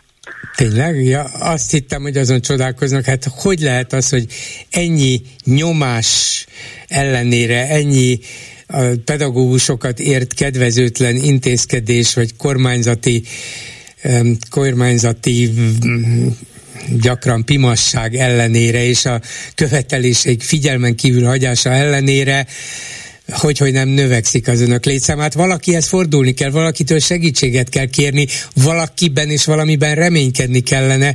Mindenki inkább visszahúzódik a saját csigaházába, már egyáltalán van neki csigaháza, és azt mondja, hogy hát nem megy, nem megy a túlerővel szemben, úgyis reménytelen. Ez, a, ez az általános attitűd? Eh, hát ha a magyar társadalmon végignéz, bolgár úr, teljesen atomizált állapotba tette a kormány az elmúlt 13 évben. Tehát atomizálta, szétosztotta, szembeállította a feleket, és ez egy nagyon sikeres megosztó politika, és ez megjelent az oktatásban is. De legyünk őszinték. E, nagyon sok kollégánk azt mondja, hogy inkább kevesebb legyen a bérünk, csak ez a kormány maradjon. Aztán vannak olyan kollégáink, akik röghöz vannak kötve, e, és hát sohasem fognak tudni abból a vidéki településről kitörni, mert olyan lakhatási körülmények hmm. vannak, hogy már egy szomszédvárosban nem tudnak átmenni. Ezért aztán azt mondják, hogy legyen, lesz, ami lesz, én nekem úgyis itt kell maradnom, úgyhogy inkább befogom a számot. Így van, hát egy úgynevezett túlélő üzemmódba kapcsoltak be a kollégáink, és ők csak túlélni szeretnék a mai napot, vagy a holnapi napot is. Tehát ez, ez egy általános jelenség. És a másik, ami nagyon fontos, hogy hát a, a, a tiltakozó akcióknak egy jelentős része ugye az elitek lázadása volt Budapesten, és a megyei jó városokban ugye a jobb módú gimnáziumoknál történt, meg a jobb módú iskoláknál történt, mert az átalakításnak ők voltak a nagy vesztesei. És a vidéki kis településeken, minél kisebb településre mentünk, annál alacsonyabb volt a tiltakozás. Ezt is azért látni kell és ugye a, a kormánypártnak pontosan a vidék a bázisa, és ezt, tart, ezt tudja fenntartani. És az utolsó, amit ebbe a, a, a körbe meg kell jegyezni, hogy hogy azért az a, az érzés mindenkibe, hogy, hogy egy másfél éve harcolnak, és, és semmi előrelépést nem tudunk, vagy nem lehetett a kormányból kisajtolni ez, ez a kollégáknak egy részének a kedvét is elveszi, tehát nekünk is most az a fő feladatunk, hogy ebből az apátiából fel tudjuk rázni a kollégákat, és igenis szembesíteni kell velük az, hogy még rosszabb helyzet jön majd a státusz törvény bevezetése után. És ez, ez még sokkal rosszabb helyzet lesz annál, mint amit most a szájkövetelésekben mi szeretnénk elérni, vagy ahonnan elindulnánk. Az elmúlt nem is csak egy másfél évben, hanem talán az elmúlt majdnem egy évtizedben a legnagyobb feltűnést, vagy legalábbis legnagyobb média visszhangot ez a tanítanék mozgalom és a hozzá kapcsolódó különböző szervezkedések jelentették, és erre figyeltek föl talán a legtöbben, de ezek nem voltak szakszervezeti akciók, még ha esetleg voltak is kapcsolódások egymáshoz. Ezek a, az országszerte ismerté vált arcok néhányan közülük nem, nem is szakszervezeti tagok, ezt mind a szakszervezeteken kívül csinálták, legjobb esetben valamilyen módon összeegyeztetve? Eh, akkor tisztázunk már valamit azért. A 2016-os esernyős tüntetésen, ahol százezer felett voltak a résztvevők, azt a pedagógusok szakszervezete szervezte, nem a tanítanék. Uh-huh. Majd később e, e, szervezett egy másik megmozdulás, ami azért valamivel kisebb lett. Tehát ez az elmúlt évtizednek ez volt a legnagyobb tüntetése. Tehát még a rabszolgatörvényel is nagyobb létszámot mozdítottunk meg, és ez a pedagógusok szakszervezet. Ez volt az a bizonyos esernyős tüntetés? Így van, így Igen. van, amikor abban a, a, a szakadó esőbe 5 perc jön be, azokat a kollégák, hiszen üzentünk. Tehát ez a, a egyik része. A másik része, hogy igen, nagyon sokan kiábrándultak a szakszervezetekből, és próbáltak a civil szféra felől is megközelíteni de ezek a szervezetek közel sem tudtak. Ugyan hangosak voltak, ügyesen csinálták a média felhajtás maguk körül, de eredményt semmit nem tudtak felmutatni, azon kívül, hogy nagyobb tiltakozó, vagy egy-két tiltakozó akciót létrehoztak. Tehát ez, ez azért hozzá tartozik. Tehát ugyanott tartanak, mint a szakszervezetek.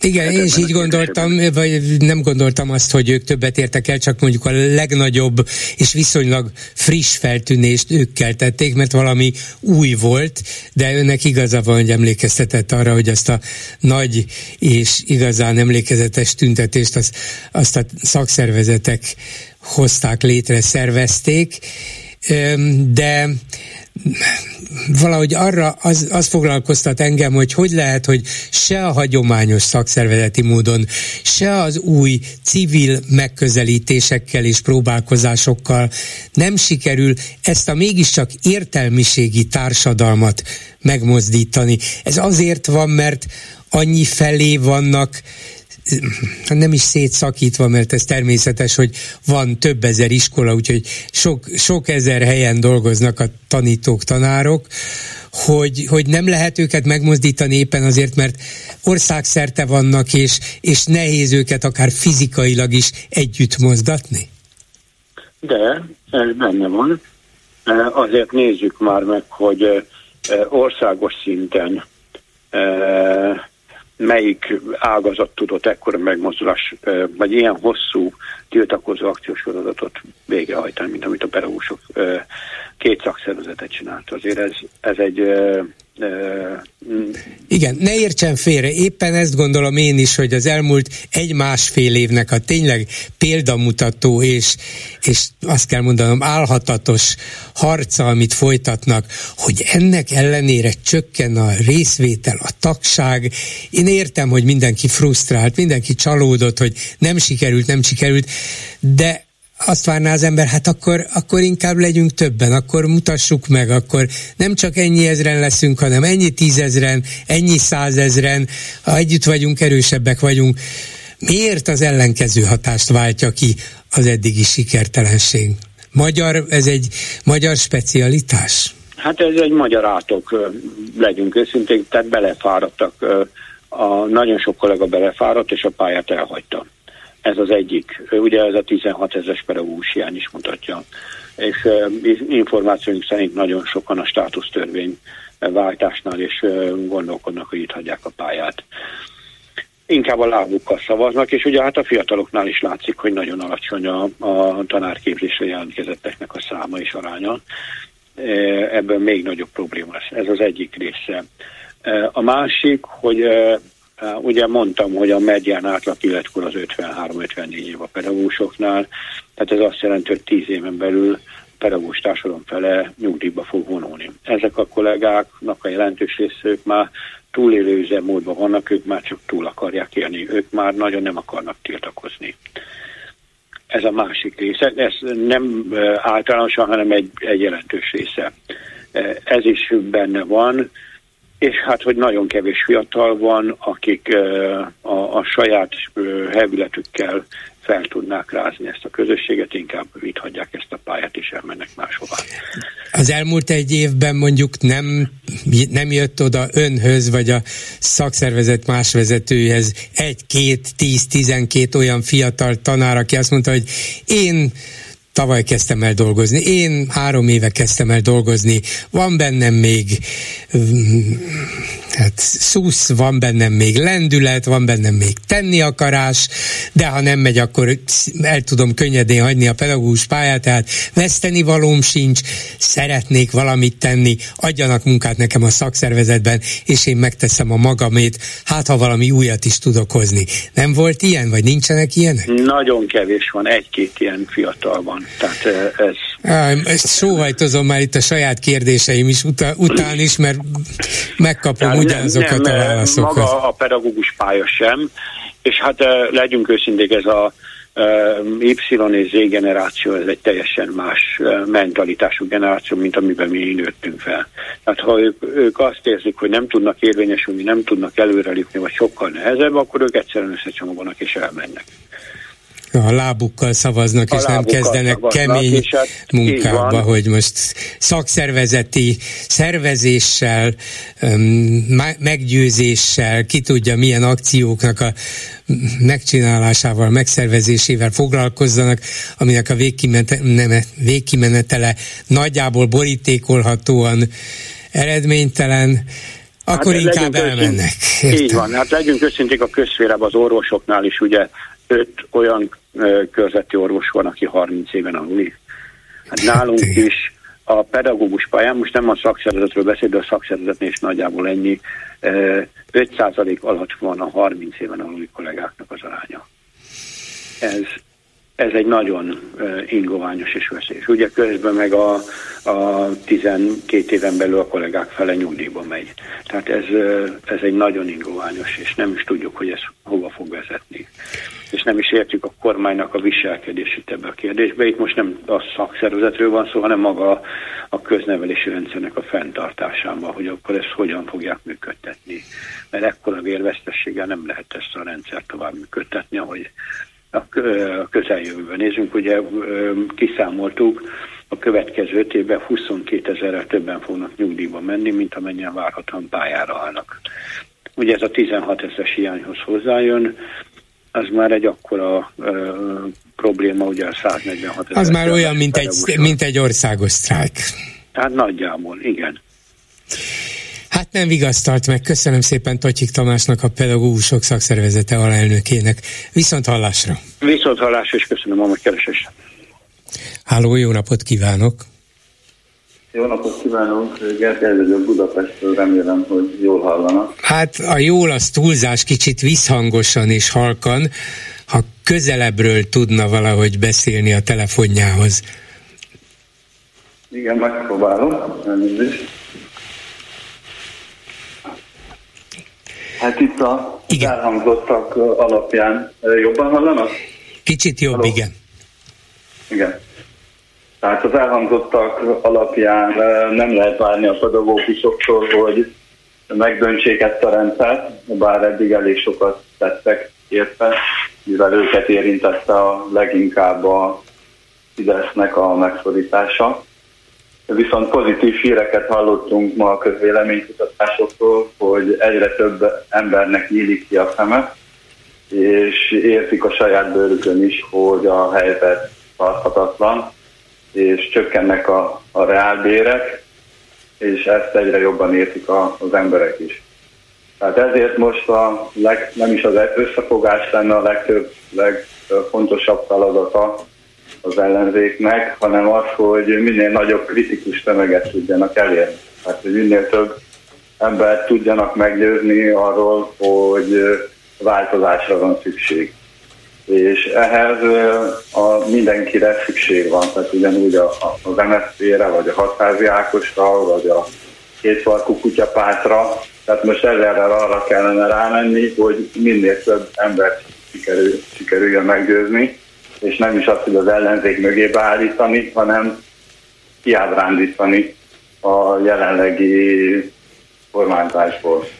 Igen, ebben sok igazság van, csak hogy lehet leleplezni ennek a rendszernek a hazugságát és kudarcát, hogyha a média döntő többsége az ő kezükben van. El lehet mondani itt, meg lehet írni néhány másik helyen, de valószínűleg nem jutunk el több emberhez, mint amennyien eddig is tudták, hogy mi a helyzet.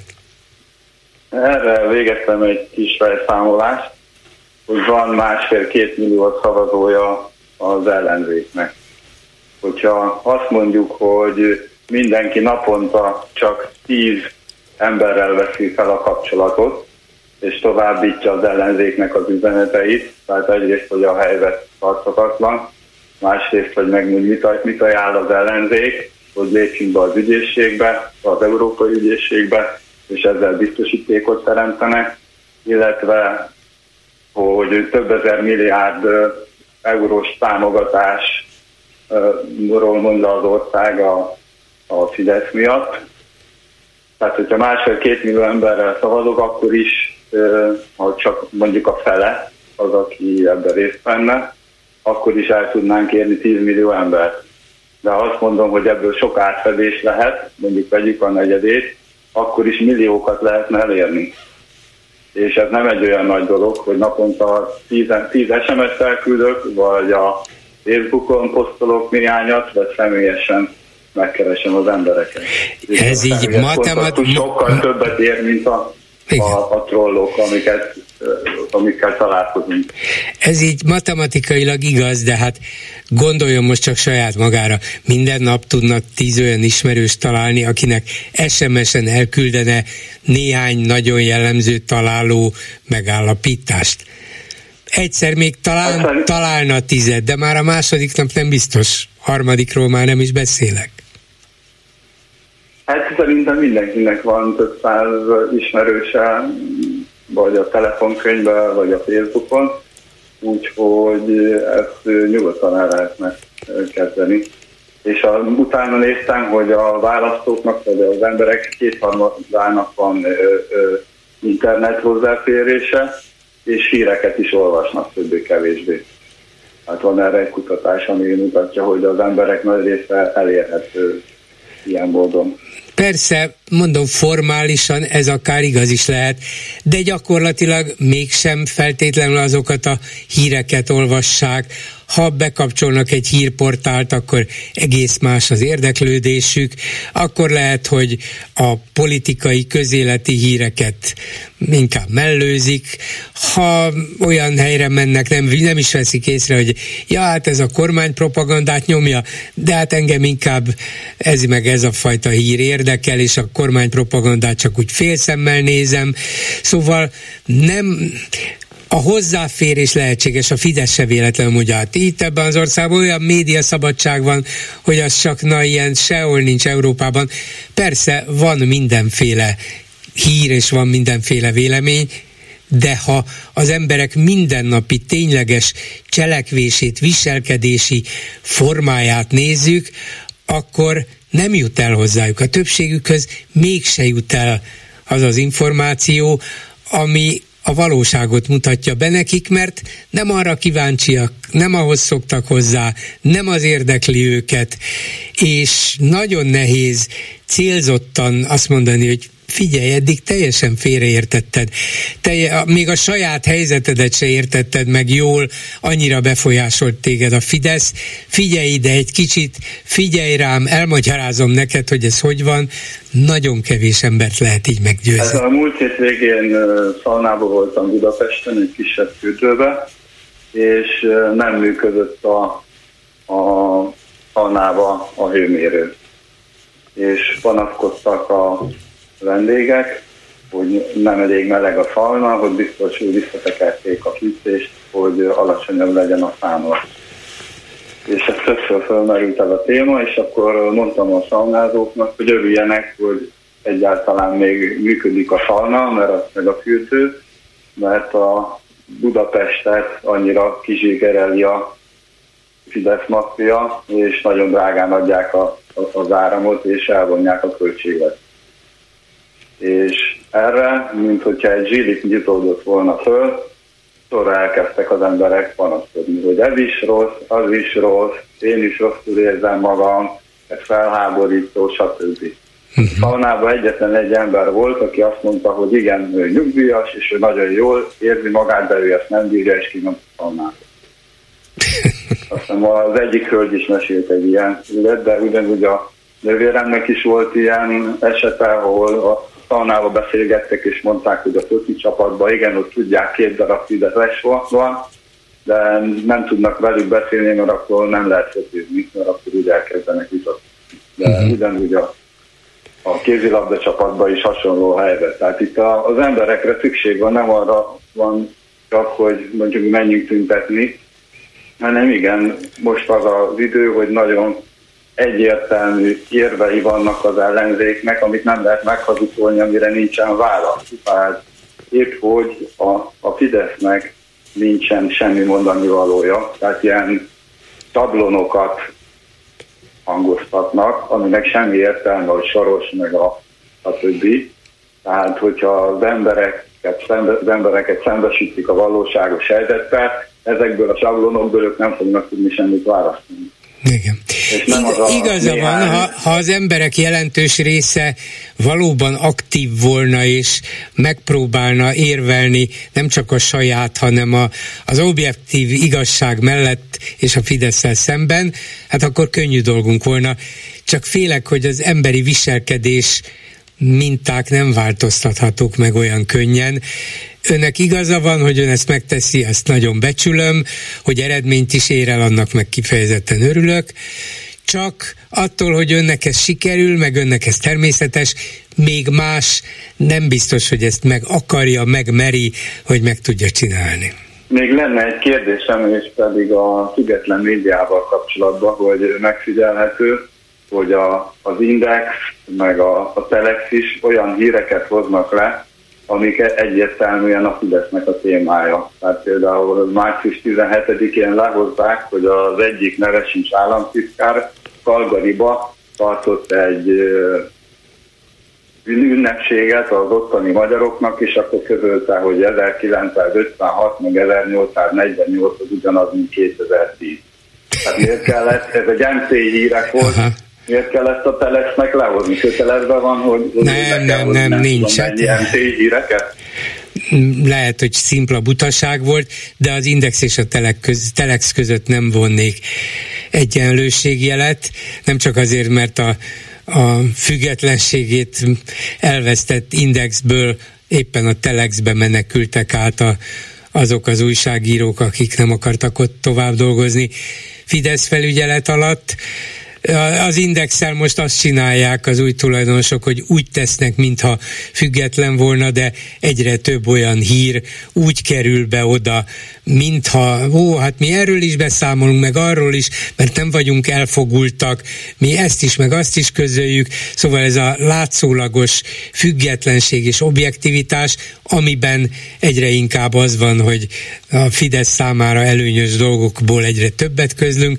A Telexnél ez inkább csak véletlenül csusszam be, nem hát egyformán. Nem tudom, még egy eset volt a héten, hogy a Magyar Nemzet harmadik hírét egy egybe hozta a Telex. Például az, hogy a Márkival nyilatkozott, hogy a, a Gyurcsány meg a Jakab Péter együtt mentek cigarettázni, amikor els, együtt uh-huh. Mhm. cigarettázik, és ez nem véletlen, hogy a Telexbe is vezető hír volt.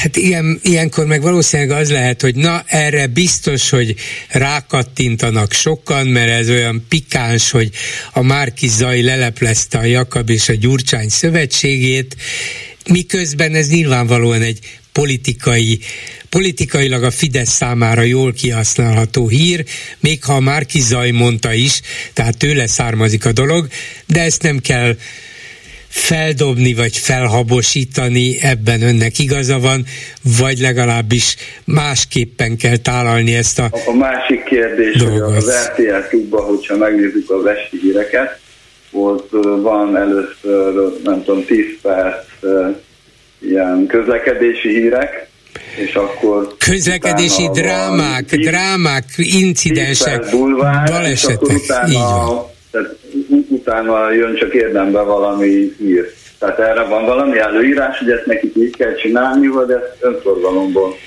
Hát ez sajnos a kezdet, kezdet, kezdet kezdetétől így van az RTL-nél, hogy bulvár híradót csinálnak. Az első tulajdonképpen 20 percben, nagy néha, ha valami igazán fenomenális, országos vagy világjelentőségű hír van, ha például kirobban a háború Ukrajnában, mert az oroszok megtámadták Ukrajnát, akkor azzal kezdenek, de különben nem igen. Azért, mert úgy gondolják, hogy ezek a szerencsétlenségek, meg gyilkosságok, meg különböző bűnügyi hírek jobban érdeklik az embereket, és akkor megvan az alap törzsközönség, utána a második részben el lehet mondani tisztességesen, kiegyensúlyozottan a főbb híreket is. Ez valószínűleg ilyen nézőcsalogató igen, csak ez így nem ér semmit. Tehát az lenne a lényeg a főcímekben, mindjárt az elején, meg a végén bemondanák, hogy mi a lényeg, mi történt. Tehát én is, én is másképp csinálom. Hogy az apró betűbe elmondanak valamit, az nem jut el az emberekhez, mert nem fogja senki azt a fél órát végigülni a hülyeségekkel. De szerintem azért fél hét után is sokan megnézik, lehet, hogy nem annyian, mint hat után, de fél hét után is van azért jelentős közönsége a komoly híreknek, de ha de egyetértek szakmailag is az de ön véleményével. Szavazokat, azokat nem érik el vele, azok, akik lógnak a a neten, meg a híreket olvassák, azokat igen, de azokat nem, akik, akik számítanak a bizonytalanok, azokat ezzel nem lehet elérni. Igaz, én is más... Apró betűben megírom. De nem én, nem én szerkeztem az RTL híradóját, csak ezt tudom mondani. Jó, csak komoly híradó, a, komoly híradó a az... újságok is ugyanezt csinálják, tehát ezért nem lehet, ezért kell az embereknek kezükbe venni a dolgot, és de ha a komoly újságok, meg komoly híradók sem azt csinálják, amit ön jónak tart, akkor ne legyünk naívak, ne higgyük azt, hogy majd az emberek, akik nem is tudják annyira, nem is értenek hozzá annyira, nem is ezt tartják a hivatásuknak, majd elkezdik tájékoztatni a többieket, hogy mi az igazság. Szép lenne, nagyon szép, de reménytelen. Így ettől függetlenül, aki tudja, akarja, képes rá, tegye, mert egy icipici változás is jó. Köszönöm szépen, minden jót, viszont hallásra. És mit írnak a Facebookon Lőrinc Saba? Szia Gyuri, köszöntöm a hallgatókat. Tisztelt Bolgár úr! A BKV vezetőjével folytatott beszélgetése kapcsán szeretném leírni, hogy a férjem a BKK egyik alvállalkozójánál dolgozott, majdnem 5 évig. A fizetése úgy, hogy a legtöbb hónapban 25 napokat dolgozott, és nem 6-8 órában, hanem sokkal többen. Nem érte el a nettó 400 ezer forintot, minden pótlékkal együtt sem. Részben amiatt már majdnem egy éve külföldön vezet buszt, úgy gondolom, hogy a budapesti tömegközlekedés minden nap munkájukat felvevő sofőrök miatt tud működni. Hát biztos igaza van, mert ő aztán tényleg közvetlen közelről tudja. Nyilván attól is függ a dolog, hogy valaki a BKV alkalmazásában van-e, vagy egy alvállalkozó alkalmazza, és azt fizeti, és akkor a BKV így szervezi ki a dolgot de még néhány hete is azt láttam a buszokon, hogy 484 ezer forint kezdő fizetés, úgyhogy lehet, hogy ez az 500 ezres átlag nettó úgy egészében mindenkit beleértve igaz, de sokakra valószínűleg mégsem. Igen, pár... Az átlag alatt sokan vannak igen, biztos. Igen. Én egy pár évvel ezelőtti fizetési ö, tartományt ismerek, az 280 ezer forint nettó volt akkor. A Fidesz is meg lehet billenteni, írja a következő kommentelő. Lásd Franciaország, Izrael, Törökország, Grúzia. Ne kényelmeskedjünk, és ne azt nézzük, mit, hogy nem lehet, hanem azt, hogy előre. Különösen a szóhasználat tetszik egyébként. Előre, és véletlenül sem utánam. Hát nincs más hátra, ez biztos, mint előre. Na, igazából a másik kommentelő is lehet a témához szólt hozzá. Oly szabadság szerető rebellis magyarok még soha nem zavartak el senkit, ahová való. Alkalmazkodása jellemző, kibekkelik, vagy esetleg hasznot húznak belőle. Az egészen letaglózó volt ebben a pedagógus szakszervezeti beszélgetésben, hogy hogy folyamatosan csökken a szakszervezetek taglétszáma. Lehet azt mondani, hogy ó, hát a szakszervezetek megérik a pénzüket, meg, meg régi módiak, meg ezt nem jól csinálják, meg azt nem, de hát akkor miért nem próbálják új emberek, új módon, új lendülettel, új hozzáállással megcsinálni? Hát nincs, nincs más mód, mint a közös szervezkedés. Egyedül, egyénileg biztos nem fog menni. Neked nincs olyan érzésed, hogy egyébként a kormánynak ez is a szándék, hogy elijessze a szakszervezeti de, tagságtól de ez nem kétséges, a... persze, persze. Hát hogy ne, elmondta Totyik Tamás is, hogy hogy ne, hogy ne megfenyegetik őket, leleplezik őket, és akkor jobb a hátrányok érik őket, és persze mindenki inkább akkor meghúzza a magát. kisebb ellenállás felé, az, az egy kicsit fura. Már érte, értem a, a mögöttes logikát, csak nem biztos, hogy ez a, a célra vezető, főleg az érdekérvényesítés szempontjából. Bár Biztos, hogy nem ez a célra vezető, csak ezek szerint nem találjuk a megoldást, hogy lehetne mégis össz, csahak összefogni. Hát, hogy is volt ez? Nem éneklek.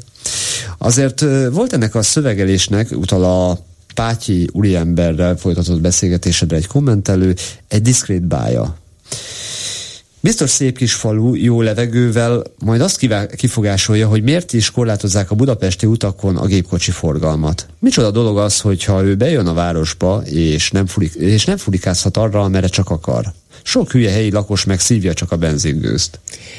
Hát igen, ezért mondtam, hogy különböző érdekek vannak, sőt egy embernek is adott pillanatban különböző érdekei lehetnek. Az egyik pillanatban azt mondja, hogy miért nem mehetek én az autómmal itt, ahol eddig tudtam, most hogy képzelik ezt, és miért kell várnom, és miért kell totyognom.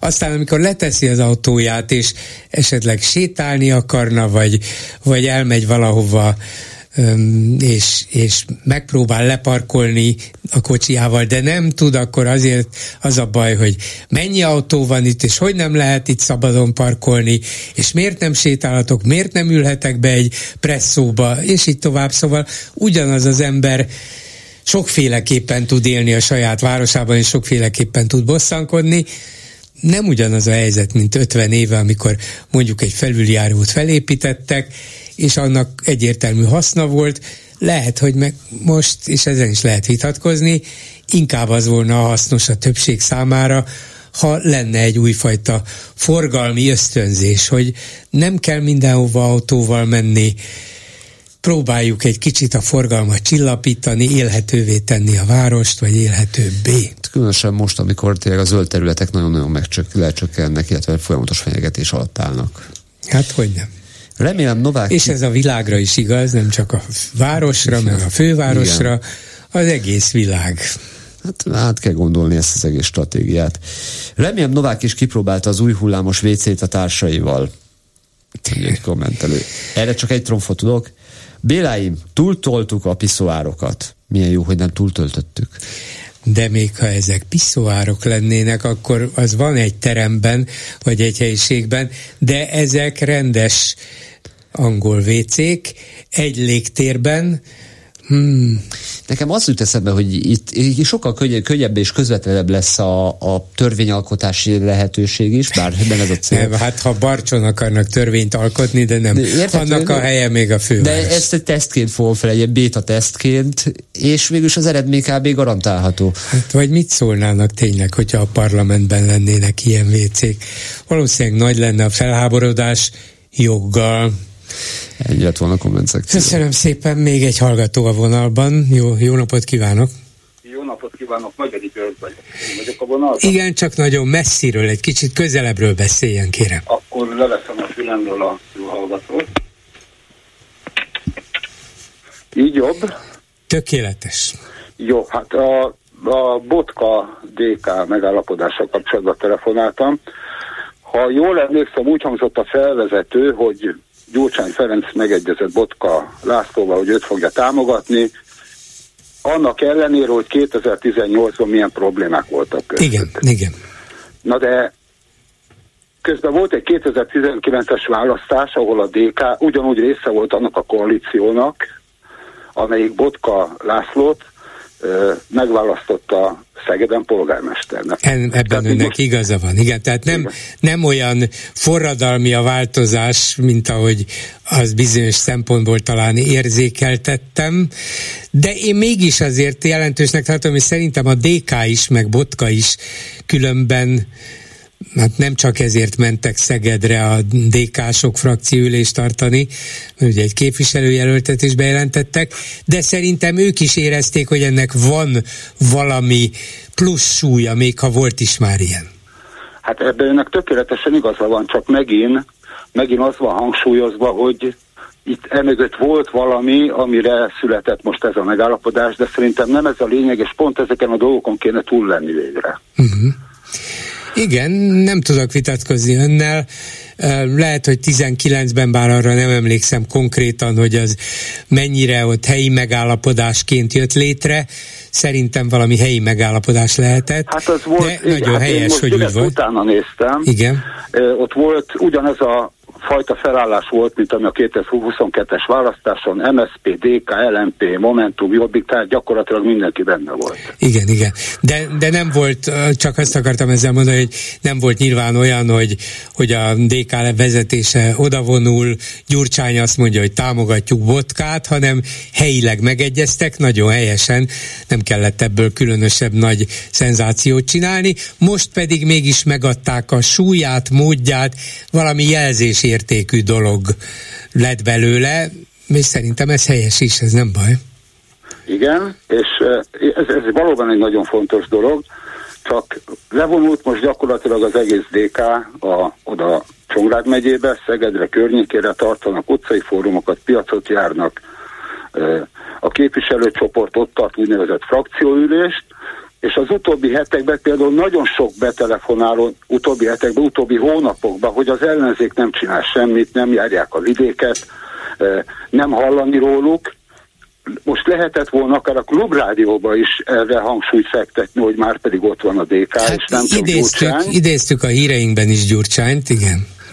Igen, meg például én tegnap direkt végighallgattam a Árnyi Kormány infót, meg a, utána a, a kérdéseket.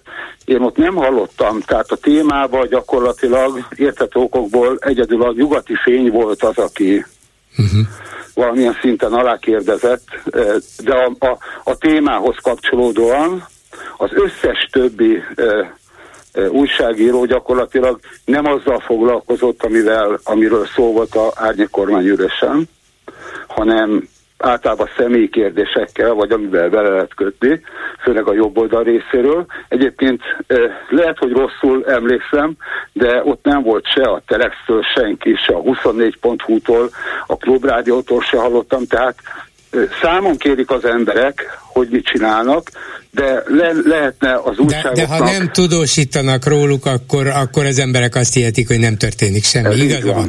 Köszönöm szépen, viszont hallásra! Viszont hallásra! Ezzel a megbeszéljük mai műsor a véget. Ért készítésében közreműködött Petes Vivien Lőrinc Csaba, Le, ö, Erdei Tünde, Simon Erika és Gál Bence, Bolgár Györgyöt hallották, viszont hallásra holnap